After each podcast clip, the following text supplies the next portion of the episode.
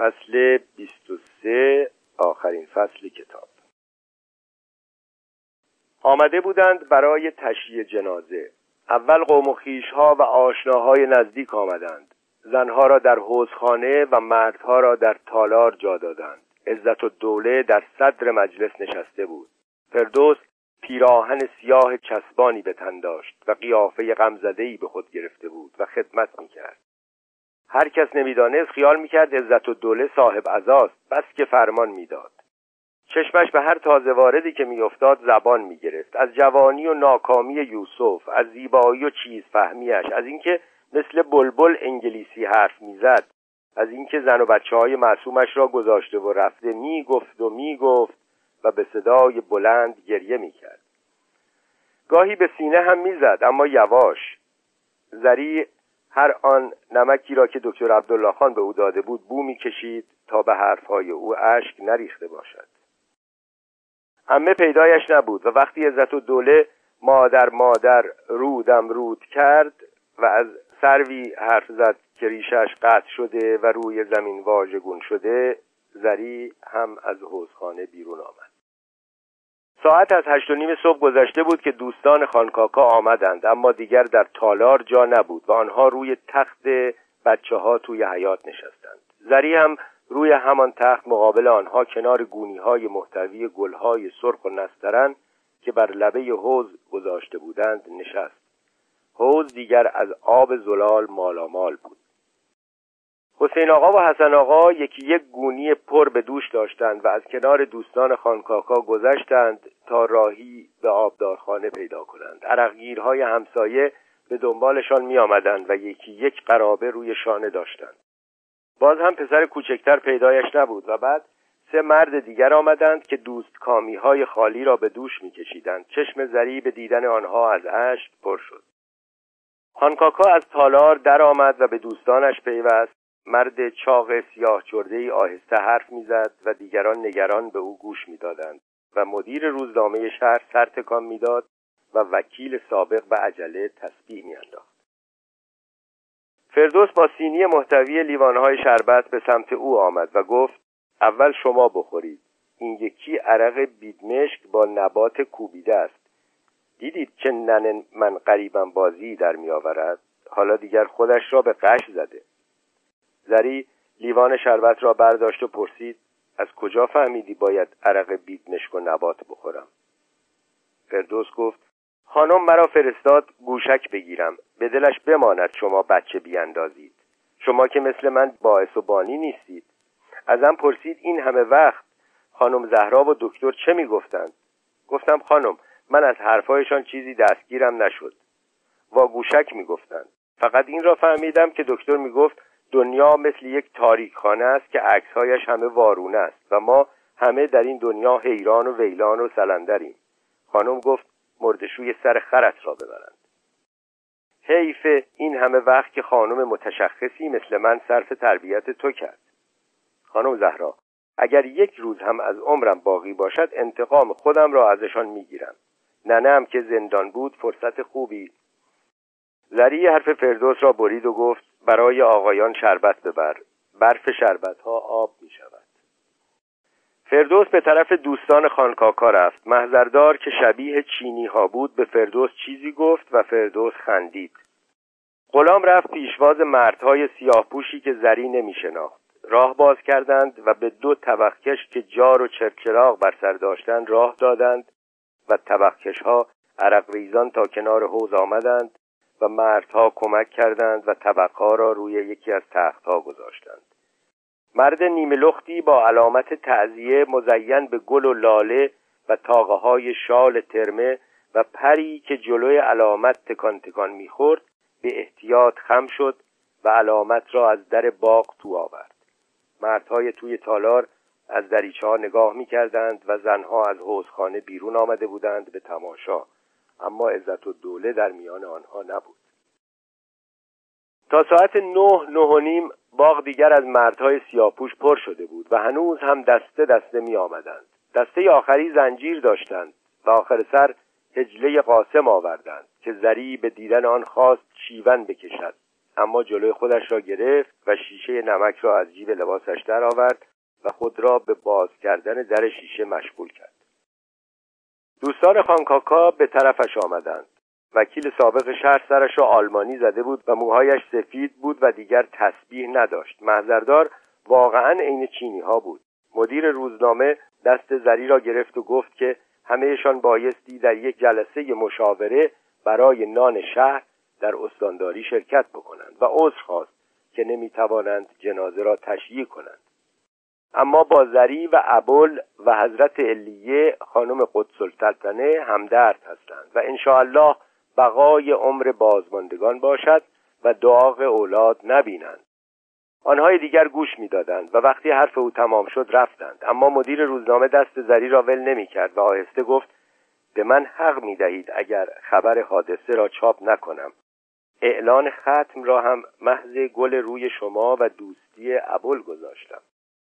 زری دستش را از دست مدیر روزنامه بیرون کشید و به تلخی گفت اعلان ختم که همیشه آزاد است. چند لحظه بعد خانکاکا آمد و کنارش نشست. رنگش بد جوری پریده بود و پره های بینیش میلرزید. چشمها را سخت به هم زد و گفت زندا داشت باز تو از همهشان عاقلتری. محض رضای خدا پاشو به این دیوانه ها چیزی بگو. همشیره احمقم که نمی‌فهمد بدتر آتشیشان می‌کند. می‌گوید می‌خواهم همین شهر سکساران را کربلا کنید. ارازل شهر هم هی به به می‌گویند و شیرش می‌کنند. و چون زری از جایش تکان نخورد التماس کرد. زندا داشت تو را به روح آن ناکام پاشو با هم به اتاق خسرو رفتند که به قول خانکاکا عرازل شهر در آن جمع بودند. ملک رستم و مجید کراوات سیاه داشتند و دم در اتاق ایستاده بودند. نگاه زری از حاجی محمد رضای رنگرز که در آستانه در اتاق روی زمین چون باطمه زده بود به دیگران سیر کرد. سید محمد و حسین آقا و حسن آقا پشت به پنجره داشتند. ماشالله غوری را شناخت که رشید و چهارشانه بود. فتوهی کراوات نداشت. آقای مرتزایی لباس روحانیت خودش را داشت. این سه نفر روی تخت خسرو نشسته بودند. دیگر هم قسمهای یوسف با چند نفر مرد سیاه پوش که زری نمی شناخت روی سندلی های نشسته بودند که از تالار آورده بودند. خانم فاطمه پشت میز خسرو ایستاده بود.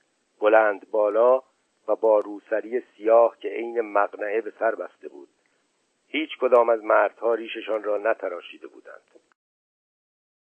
هانکاکا گفت این هم ایال آن مرحوم. هر چه او گفت بکنید. بازار را بسته اید خب بسته اید دیگر. اما اینکه جنازه را برای تواف به شاه چراغ ببریم و جماعت در سن سینه و زنجیر بزنند و آقای مرتضایی نماز میت بخوانند و در ایوان بایستند و موعظه کنند العیاذ بالله. حرفش را هم نزنید. با قشون خارجی که در شهر است بلوا می شود بی خود این همه آدم را کشیده اید آورده اید اینجا. مجید رو به زری کرد و گفت خانم زهرا خودتان می‌دانید که ما با یوسف هم قسم شده بودیم. حالا او را کشتند. می‌خواهند همینطور دستمان را بگذاریم روی دستمان و حتی جنازش را تشییع نکنیم. شما هم اعتراض به این سادگی را زری نگذاشت حرفش را تمام کند. گفت شوهرم را به تیر ناحق کشتند. حداقل کاری که می شود کرد عزاداری است. عزاداری که قدغن نیست. در زندگیش هی ترسیدیم و سعی کردیم او را هم بترسانیم. حالا در مرگش دیگر از چه می ترسیم آب از سر من یکی که گذشته. صدایش میلرزید. شیشه نمک را نزدیک بینی برد و بوی خنک کنندهش را فرو داد. خانکاکا گفت ای والله زنده داشت عجب روی ما را سفید کردی. چرا ملتفت نیستی زن وقتی این همه آدم راه افتاد اگر کسی به آشوب تحریکشان کرد چی می‌تواند دیگر جلوشان را بگیرد؟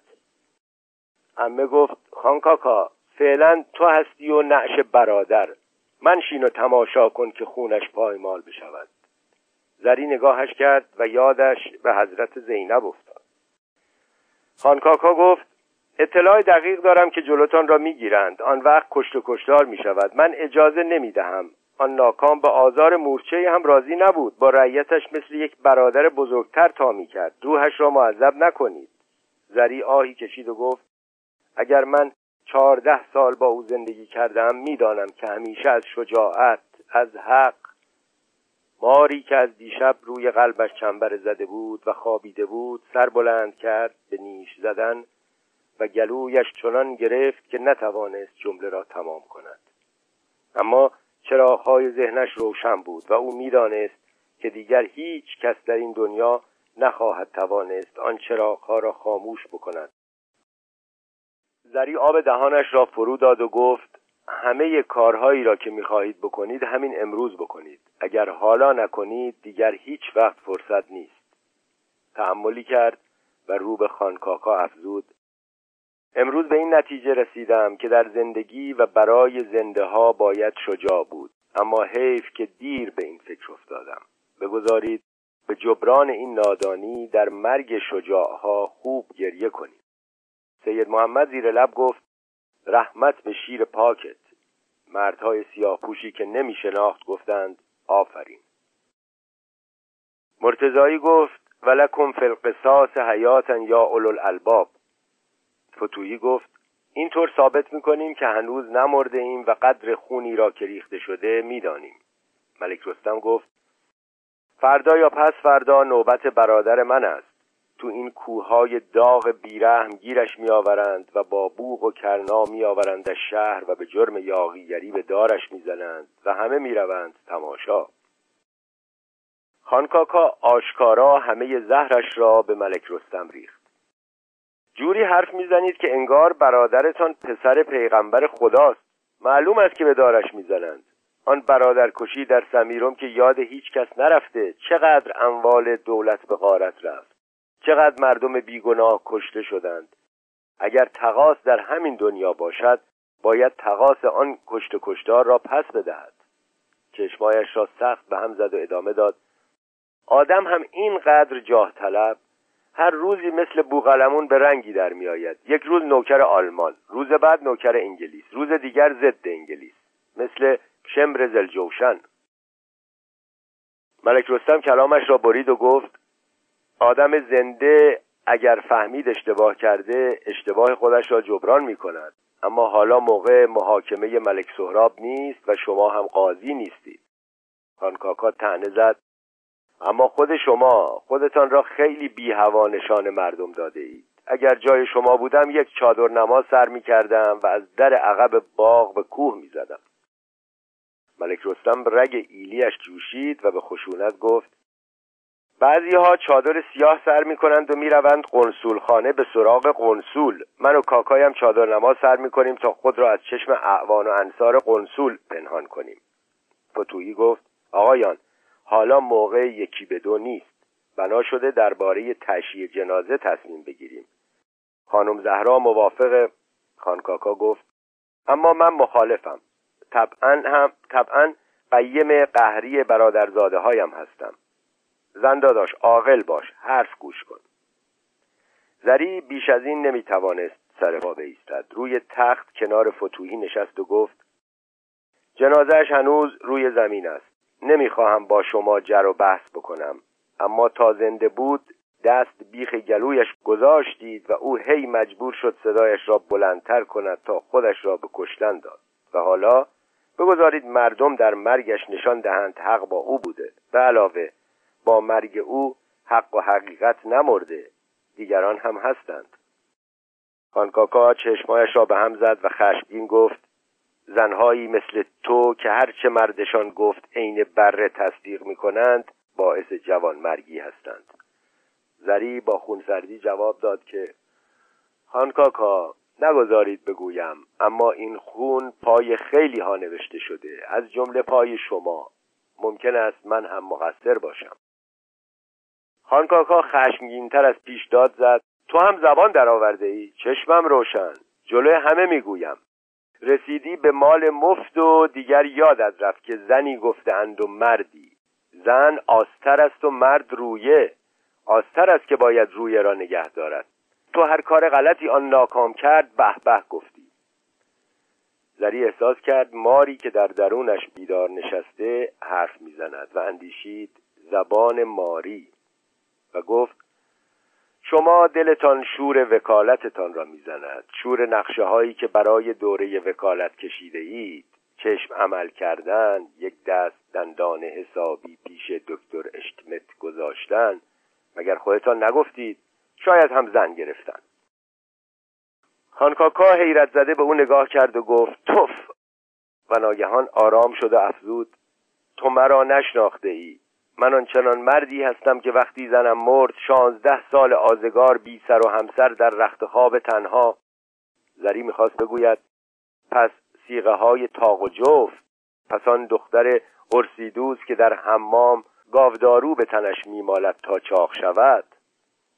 دست از جان شسته بود و در چنان حالی بود که اگر یک تفنگ دستش می‌دادند و طرز استفاده از آن را بلد بود شاید تیر در می‌کرد.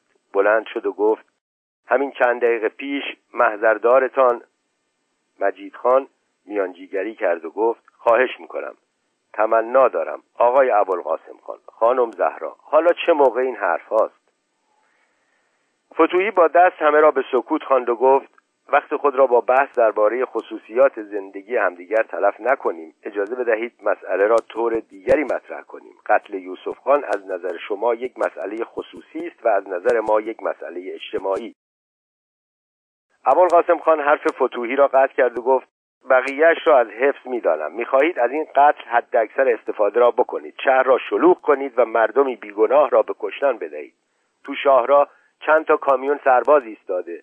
با قشون خارجی که در شهر است خودتان می‌دانید.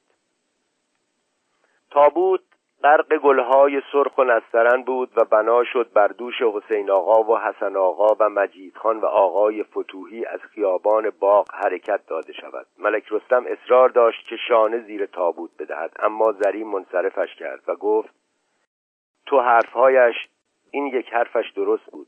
خودتان را خیلی بی هوا نشان مردم داده اید.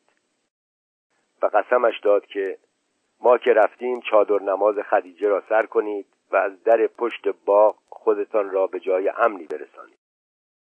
ملک رستم گفت دیگر مهم نیست. هرچی می‌خواهد بشود بشود. ابوالقاسم خان از خانمها خواهش کرد که برای نهار تشریف داشته باشند. یک لغمه نان و پنیر در خانه درویشی فراهم می شود اما صلاح نیست جنازه را تشییع کنند و گفت که سرکار علیه خانم عزت و دوله هم منزل میمانند.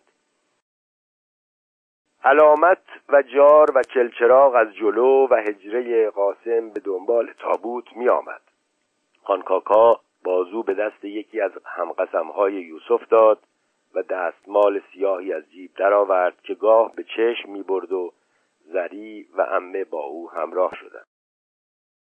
در طویله باز بود. اسب قزل سر به آخر داشت اما مادیان و سحر در گدار فرعی آرام ایستاده بودند و خسرو و هرمز دهنه اسبها را در دست داشتند. زری به دیدن اسبها و پسرها دلش خون شد.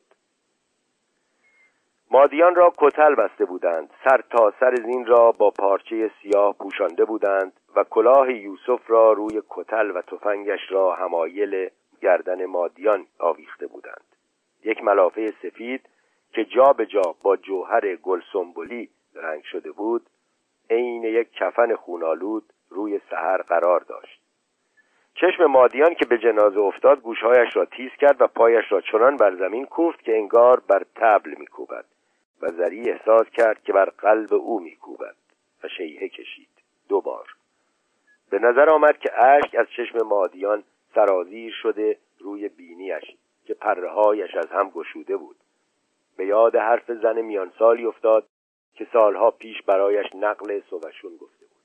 خسرو و هرمز اسبها را به دنبال هجله قاسم هدایت کردند. خانکاکا خودش را به اسبها رساند و کفن خونالود را از روی سحر کشید مچاله کرد و پرت کرد زیر یکی از نارونها بعد کشیدهای به گوش هرمز زد که عینک از چشمش پرید و افتاد روی زمین و داد زد این چه مسخره بازی است درآورده اید همه کار افتاده دست زنها و بچه ها از پا را ببرید طویله احمقها. پدر استغفر الله آدم را کفری می کنند علامت تعذیه اینک به در باغ رسیده بود. مرد نیمه لخت خم شد. شانه ها و پشتش از عرق برق می‌زد. همگی ایستادند. هرمز عینکش را از روی زمین برداشت. خورد شیشه ها را از شیشه چشم راست درآورد و عینک را به چشم گذاشت. ماشینی بوغ زد و در باغ ایستاد.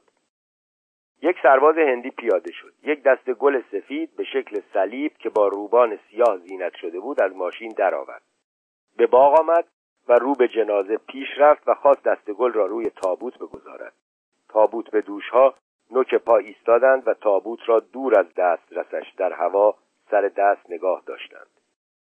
خسرو دهنه سهر را رها کرد و رو به سرباز هندی رفت و دست گل را از دستش گرفت. گلها را یکی یکی از صلیب کند و انداخت جلوی اسبها. اسبها گلها را بوییدند اما نخوردند. سرباز هندی با چشمهای گرد به جماعت سیاهپوش نگاه کرد و جمع آنچنان ساکت بود که انگار هیچ کس آنجا نبود. ابوالقاسم خان دست گذاشت پشت سرباز و رو به ماشین راندش و آهسته چیزی به او گفت. معلوم بود سرباز هندی از حرفهایش سر در نمی آورد چرا که بلند بلند به زبانی که هیچ کس نمی‌دانست حرفهایی می‌زد که همه میشنیدند. ماشین بوغ زد و رفت و حالا پسر کوچک عرقگیر همسایه با یک بغل گل صحرایی عرق ریزان و دوان از راه رسید. خسرو گلها را گرفت و بو کرد و تابوت به دوشها خم شدند و خسرو گلهای صحرایی را روی تابوت گذاشت. دیگر آفتاب به هر گوشه و کناری هجوم آورده بود. از باغ که در آمدند زری دید که همه دکانهای گدار فرعی بسته و دید که حاجی محمد رضا پارچه های سیاه رنگ شده سر تا سر هر دو طرف گدار بر آفتاب با دو جفت چوب بسته. همیشه پارچه های رنگارنگ قرمز و آبی و سبز و نارنجی و گاهی ابریشم ها و پشم های رنگ کرده را در برابر آفتاب میبست. هنوز به کمرکش گدار فرعی نرسیده بودند که غلام را بی کلاه با دو قلوها دید. به او که رسید توفی روی زمین انداخت و گفت محسن خان تلفن کردند. رفتم آوردمشان. زری و عمه کنار کشیدند و به جماعت راه دادند تا بگذرد. اما جماعت ایستاد و صبر کرد تا زری خم شد و بچه ها را بوسید. دست کلید دست مینا بود که داد به مادرش و گفت حالا ما را هم ببر تماشا. ای خدا چه چراغهایی چقدر ستاره؟ خان کاکا که چند قدم رفته بود برگشت و گفت زیر دست و پا له می‌شوند. همشیره ببر بسپارشان دست خانم عزت و دوله. زری گفت نه خانم. بسپاریدشان دست فردوس. بچه ها با هم دست به گریه گذاشتند و قربان صدقه رفتنهای امه فایده ای نکرد. غلام مینا را بغل کرد و امه مرجان را به بغل گرفت و جمعیت به آنها راه داد تا بگذرند. در خیابان اصلی پاسبانها به طور پراکنده ایستاده بودند یا دو به دو قدم می‌زدند. در گذر فرعی مقابل یک کامیون پر از سرباز انتظار می‌کشید. پاسبانها دسته تشییع کنندگان را که دیدند اول ایستادند به تماشا و دسته که خواست به شاه را بپیچد سرپاسبان سود کشید و پاسبانها دویدند و در شاهراه صف بستند و جلوی جماعت را سد کردند. اما علامت دیگر به خیابان اصلی پیچیده بود و پر جلوی آن به جماعت گسترده بر پشت بام مغازه ها و پیاده روها سلام می‌داد. کدام بلندگویی مردم شهر را این چنین به خیابان کشانده بود؟ سرپاسبان به طرف جماعت آمد و فریاد کشید آقایان غیر از کس و کار مرحوم همه باید متفرق بشوند و منتظر ماند. اما خانکاکا همانطور پشت به جمع ایستاده بود. زری به پشت سرش نگاه کرد. مردهای سیاپوش هنوز دسته دسته از در باغ بیرون می آمدند صدایی گفت لا اله الا الله. و جمعیت یک صدا کلام مقدس را تکرار کردند. سرپاسبان از قول ابوالقاسم خان داد زد میشنوید یا نه؟ جناب ابوالقاسم خان از قصه نمی‌تواند حرف بزند. از شما تشکر کند. هوا گرم است. آقایان را به امید خدا می سپارد صدای آرامی از میان جمع گفت همه ما کس و کار آن مرحوم هستیم. حسین آقا که شانه زیر تابوت داشت به سید محمد اشاره کرد و او را جانشین خود کرد و آمد جلوی سرپاسبان و گفت سرکار یک جوان را به تیر غیب کشتند در مرگش عزاداری می‌کنیم همین. سرپاسبان به صدای بلند گفت با زبان خوش به آقایان می‌گویم متفرق بشوید بروید. دکانهایتان را باز کنید. اگر نکنید پروانه کسبتان را لغو می‌کنند. این دستور است. حالیتان می‌شود. اگر اجرا نکنید مجبورم به زور. این بار ماشالله قوری جلو آمد و گفت سرکار داشت را که می‌شناسی. وقتی حرفی زد روی حرفش میستد ما قصد آشوب که نداریم. غذای همشهریمان را گرفته ایم. انگار کن اینجا کربلاست و امروز آشوراست. تو که نمی‌خواهی شمر باشی. کسی گفت یا حسین. و جمعیت با آهنگ کشداری فریاد برآورد یا حسین. زری به تلخی اندیشید یا انگار کن سوشون است و سوک سیاوش را گرفته ایم. سرپاسبان خشمناک داد زد. گفتم متفرق شوید. می‌زنم چلچراغ هایتان را میشکنم. و حرکتی رو به چلچراغ که روی طبق بر سر مردی بود کرد. مرد سینه به سینه صف پاسبان ها در شاهراه ایستاده بود. همراه مرد چلچراغ بر سر با آرنج به دست او زد و در گوشش چیزی گفت و مرد به راست حرکت کرد و کنار جوی خشک آب ایستاد و آویزهای چلچراغ جلنگ جلنگ صدا کردند. سرپاسمان برگشت و با دست به کامیون پر از سرباز در گذر مقابل اشاره کرد. کامیون روشن کرد و راه افتاد. دور زد و با سر و صدا در شاهراه و بالاتر از علامت ایستاد. جمعیت چشم دوخته بود به حرکت کامیون. افسری از آن پیاده شد. چاق بود و صورتش خیس عرق و سه ستاره به دوش داشت. آمد کنار سرپاسبان ایستاد و گفت خدا شاهد است نمی‌خواهم خون از دماغ هیچ کدامتان بیاید. ما هم زن و بچه داریم. بروید سر کسب و کارتان. جمعیت از نرمی سروان جان گرفت. مشالله قوری جلو آمد و گفت جناب سرگرد داشت را که می‌شناسی. تا داشت باهاشانه است نمی‌گذارد یک مو از سر خواهر و برادرهایش کم بشود. جنازه را می‌بریم شاهچراغ تواف می‌دهیم آنجا کمی سینه می‌زنیم زنجیر می‌زنیم. سروان به همان زودی از جا در رفت. شاهچراغ مخ شهر؟ کی همچین اجازه ای به شما داده؟ زبان خوش سرتان نمی شود دیال بروید پی کارتان. چند قدم رو به شاهراه رفت و با دست سرنشینان کامیون را فرا خواند و سربازها تفنگ به دست یکی یکی پیاده شدند و پشت سر پاسبانها صف بستند. سروان برگشت به طرف جمع و سرش را یله کرد و با دست عرق پیشانیش را به زمین ریخت و گفت سید اشرف مردهش عذا زندهش هم عذا زری خیال کرد فقط خودش توهین سروان را به شوهرش شنیده. اما حسین آقا رو کرد به ابوالقاسم خان و گفت هنوز نعش آن ناکام به خاک نرفته می‌گذارید این طور به او توهین کنند؟ سروان یک سیلی خواباند به گوش حسین آقا که خون از دماغش راه افتاد و تشر زد تو دیگر در دلت را بگذار. ابوالقاسم خان قوطی سیگار نقره‌ای از جیب درآورد آن را باز کرد و گرفت جلوی سروان چشمایش را به هم زد و گفت جناب سروان خواهش می‌کنم. به نظرم آشنا میایید شما پسر آقا میرزا مهدی باربر کاروانسرای روغنی ها نیستید. پدرتان حرمت مرده ها را سروان خشمگین داد زد. حالا موقع بیرون کشیدن بنچاق ننه و بابای من است. شما چرا عوام الناس را گستاخ می‌کنید؟ و بعد رو به جمع فریاد کشید. گفتم گورتان را گم کنید. حسین آقا دستش را کاسه کرده بود و زیر بینیش گرفته بود. پرسید از کدام راه؟ جلومان را که بسته اید سروان چند پس گردنی به حسین آقا زد و گفت باز تو بلبل زبانی کردی. نگفتم خفه شو و با هم گلاویز شدند. ماشالله قوری دو تا دست سروان را از پشت گرفت و سرپاسبان سود کشید و پاسبانها و سربازها به جمعیت هجوم آوردند. با باتوم و ته تفنگ از چپ و راست می‌زدند. جمعیت راه به شاهراه جست. اول فتوحی و حسن آقا و بعد ناچار مجید و سید محمد جنازه را کنار گدار فرعی روی زمین گذاشتند و در پی جماعت به خیابان اصلی آمدند.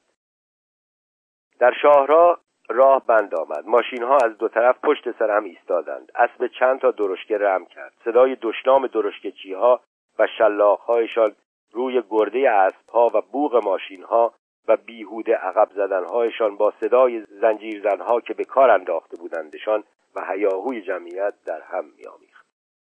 مرد چلچراغ به سر خواست از جوی خالی از آب بگذرد و خود را به پیاده رو بکشاند اما از جمعیت تنه خورد و چلچراغ از روی طبق افتاد زمین و شکست و مرد با طبق خالی روی سرش نشست روی زمین به جمع کردن خورد بلورها. اما علامت را در بردند و به پیاده رو رساندند و به دیوار تکیه دادند و عدهای کمک کردند و راه باز کردند و هجله قاسم را هدایت کردند به باغ. اینک تمام جمعیت به شاهراه ریخته بود و جنازه غرق در گل کف گدار فرعی کنار دیوار رها شده بود و بر سر جنازه تنها زری و خانکاکا مانده بودند. بی اینکه به هم حرفی بزنند کمک کردند تا جنازه را از زمین بردارند. سنگین بود. گلهای نسترن و سرخ پلاسیده شده بودند. اما گلهای صحرایی شاداب مانده بودند. زری به شاهراه دنبال کمک چشم دوخت. صدای تیر آمد. زنها و مردهایی که در پشت بام مغازه ها سنگر تماشا گرفته بودند عقب نشستند. چشم زری افتاد به خسرو که داد می‌زد ولم کن. پاسبانی هر دو دست پسرش را با یک دست گرفته بود و هرمز با عینک یک چشمی پنج بکس به سینه پاسبان می‌زد. آدمهای خونین یا بیحال را آدمهای دیگر به دوش میکشیدند. لباس خیلی هایشان پاره پاره شده بود و جا به جا بدنهای لختشان پیدا بود و چه گرد و خاکی در هوا بود. کسی نبود به آنها کمک کند تا جنازه را از زمین بردارند و زری موافق خانکاکا نبود که تابوت را روی خاک بکشند و به باغ برسانند و دلش آشوب می‌شد و باز پس از مدتی به صرافت شیشه نمک افتاد. چهار اتوبوس با بوغهای پی در پی جمعیت را پراکنده و راه خود را گشودند. آمدند و از بغل کامیون خالی سربازها گذشتند و به سختی به پیاده رو زدند که از جماعت تماشاگر کم و بیش خالی شده بود و تک و توکی که هنوز در پیاده رو بودند ناگزیر جا خالی کرد. اتوبوس ها خیلی بالاتر از علامت یکی بعد از دیگری ایستادند و سربازهای هندی از دریچه ها سرک کشیدند و جمعیت که مکس کرده بود و عقب نشسته باز به هم برآمد و به قلقله افتاد. سروان به طرف زری و خانکاکا آمد و به خانکاکا گفت به عقیده من شما جنازه را ببرید خاک کنید. من ماشینی برایتان پیدا می‌کنم. وقتی عوام الناس را گستاخ کردی دستمالی از جیب درآورد و صورت خیس از عرقش را پاک کرد. خانکاکا گفت خودم ماشین دارم. یک افسر هندی از اتوبوس اول پیاده شد و راه میجست تا به سروان رسید. سلام داد و گفت مرخصی هی سربازها شاهچراغ زیارت هی فقط دو روز مرخصی هی. سروان بلند گفت می‌بینید که راه بسته. و افسر هندی گفت کوب کوب. اما زری می‌دانست و به یقین دانست که سروان هم می‌داند که از آن راه که آنها آمده بودند هرگز هیچ زیارت کننده ای به شاه چراغ نمی رسد. چشمش افتاد به مجید و حاجی محمد رضای رنگرز که دست هرمز و خسرو را گرفته بودند و به گدار فرعی راه باز می کردند و می آمدند. به خان کاکا کمک کرد و جنازه را بر دوش گذاشتند اما دست پسرها را رها نکردند و این دسته بازری به دنبالشان به باغ رفتند و جنازه را بردند و سر چاه منبع گذاشتند و خانکاکا حاجی محمد رضا را از نو دنبال برف فرستاد و دعا کرد که خدا کند دست خالی بر نگردد. باغ از آدمهای زخمی پر بود. روی تختها چند مرد با سینه های باز بیحال و خونین افتاده بودند. دو تا مرد سر حوز صورتشان را میشستند و از آب حوز میخوردند با وجود اینکه آب حوز دیگر زلال نبود. زری به حوزخانه آمد به امیدی که دوقلوها را آنجا بیابد. عزت و دوله روی تخت دراز کشیده بود و فردوس پایین تخت نشسته بود و بادش می‌زد. فواره حوزچه باز بود و هیچ کس دیگر آنجا نبود. همه و بچه ها را در اتاق خواب پیدا کرد. پرده های اتاق خواب کشیده شده اتاق را نیمه تاریک کرده بود. با این حال مینا زری را دید. از کنار امه از روی تخت که نشسته بود پا شد. دستهایش را از هم گشود. و خود را در آغوش مادر انداخت. زری روی چشمش را بوسید. هنوز مجاهای بچه تر بود. مرجان در بغل امه نشسته بود. پا نشد. با چشمهای گرد به مادر نگاه کرد. مینا گفت مادر پیرمرده نگفت نرگسی نارنگی. هی گفت آخ آخ سرش اوخ شده بود. خون آمد. زری گفت بنا شد خانه خاله مهری بمانید. مینا چشم دوخته بود به پرده پنجره‌ای که رو به ایوان باز می‌شد و گفت چرا اینا رو تو خونه راه دادی؟ حالا اسب داداش و اسب بابا رو بر میدارن و میرن. اون پسره اینجاش اوخ شده بود و دست به بازوی خودش گذاشت. زری باز پرسید گفتم چرا خانه خاله مهری نماندید؟ مینا اشاره به مرجان کرد که همانطور در بغل امه نشسته بود و گفت این بچه ترسو گریه کرد. گفت مادرم را می‌خواهم. امه جانم نگذاشت نگاه کنیم. سرش را همچین گرفت زیر درخت خون آمد. مکس کرد و بعد دست در گردن مادر انداخت و گفت خاله مهری و بابا محسن دعوا کردند. خاله مهری گریه کرد. بابا محسن گفت من میترسم. گرفت خاله مهری را زد. این بچه ترسو هم گریه کرد. امه گفت نمی‌خواستم اینطور بشود و نمی‌دانستم هم اینطور می‌شود. زری گفت اما من پشیمان نیستم. به قول یوسف نباید یک شهری خالی خالی از مرد باشد. همه آهی کشید و گفت من می‌خواستم برای آن شهید عزاداری کنند اما نمی‌خواستم کار به زد و خورد و خونریزی بکشند به قول حاج آقای مرحومم در هر جنگی هر دو طرف بازنده است. مینا همانطور که دست در گردن زریداش گفت بابا میآید و دعوا می‌کند. داداش می‌گوید پس اسب من کو؟ من می‌گویم داداش سهر اوخ شد و مرد. خب؟ زری حالا دیگر دست کلید داشت و می توانست برود و جعبه دواها را از توی گنجه درآورد و زخم زخمی ها را ببندد. سر و صدا فرو ننشسته بود و صدای تیراندازی قطع نمی‌شد. و حالا در این هیروویر تلفن زنگی می‌زد که نگو. خانکاکا پای تلفن رفت. لابد خودش را می‌خواستند که آنقدر طولش داد و از در باغ که خارج می‌شد شتاب زده مینمود. کمی بعد هرمز هم از در باغ بیرون رفت. اما مجید هنوز یک دست خسرو را در دست داشت و کنار زری روی تخت نشسته بود و زری داشت روی مچ دیگر خسرو که پف کرده جای انگشت های پاسبان آن مانده بود و بنفش شده روغن میمالید. پرسید خیلی درد می‌کند؟ به نظرم جابجا جا شده. خسرو گفت نه مادر از پدرم که عزیزتر نیستم. او وقتی تیر خورده حرفش را ناتمام گذاشت. و به روی مادرش خندید و گفت تازه دردم بکند خوب می شود. زری لبخند زد و گفت حالا شدی مرد حسابی. شبانه جنازه را از سر چاه منبع از میان گونی های پر برف برداشتند و در صندوق عقب ماشین خانکاکا گذاشتند. همه و زری و خسرو و هرمز و خانکاکا در ماشین نشستند و به قصد تواف از جلو مزار سید حاجی غریب رد شدند. خانم فاطمه گریه می کرد و می گفت فدای غریبیت بشوم. اما زری اشک نداشت. ندانست مقصود امه غریبی امامزاده است یا غریبی یوسف. میاندیشید. کاش من هم اشک داشتم و جای امنی گیر می آوردم و برای همه غریب ها و غربت زده های دنیا گریه می کردم برای همه آنها که به تیر ناحق کشته شدهاند و شبانه دزدکی به خاک سپرده می شوند. در گورستان جوان آباد قبر آماده بود و در نور یک چراغ بادی که به دست غلام بود جنازه را در گور گذاشتند. سید محمد خواست تلقین میت بگوید که بلد نبود. خسرو به اشاره غلام روی پدر را پس زد و دست به چشمهایش برد و گریست. غلام و سید با دست خود روی یوسف خاک ریختند و امه زار می‌زد و می‌گفت شهید من همینجاست کاکای من همینجاست کربلا بروم چه کنم؟ اما زری از همه چیز دلش به هم خورده بود حتی از مرگ مرگی که نه تواف نه نماز میت و نه تشییع جنازه داشت. اندیشید روی سنگ مزارش هم چیزی نخواهم نوشت.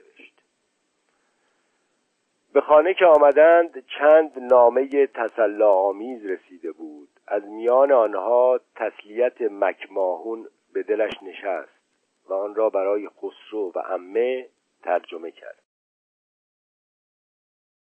گریه نکن خواهرم.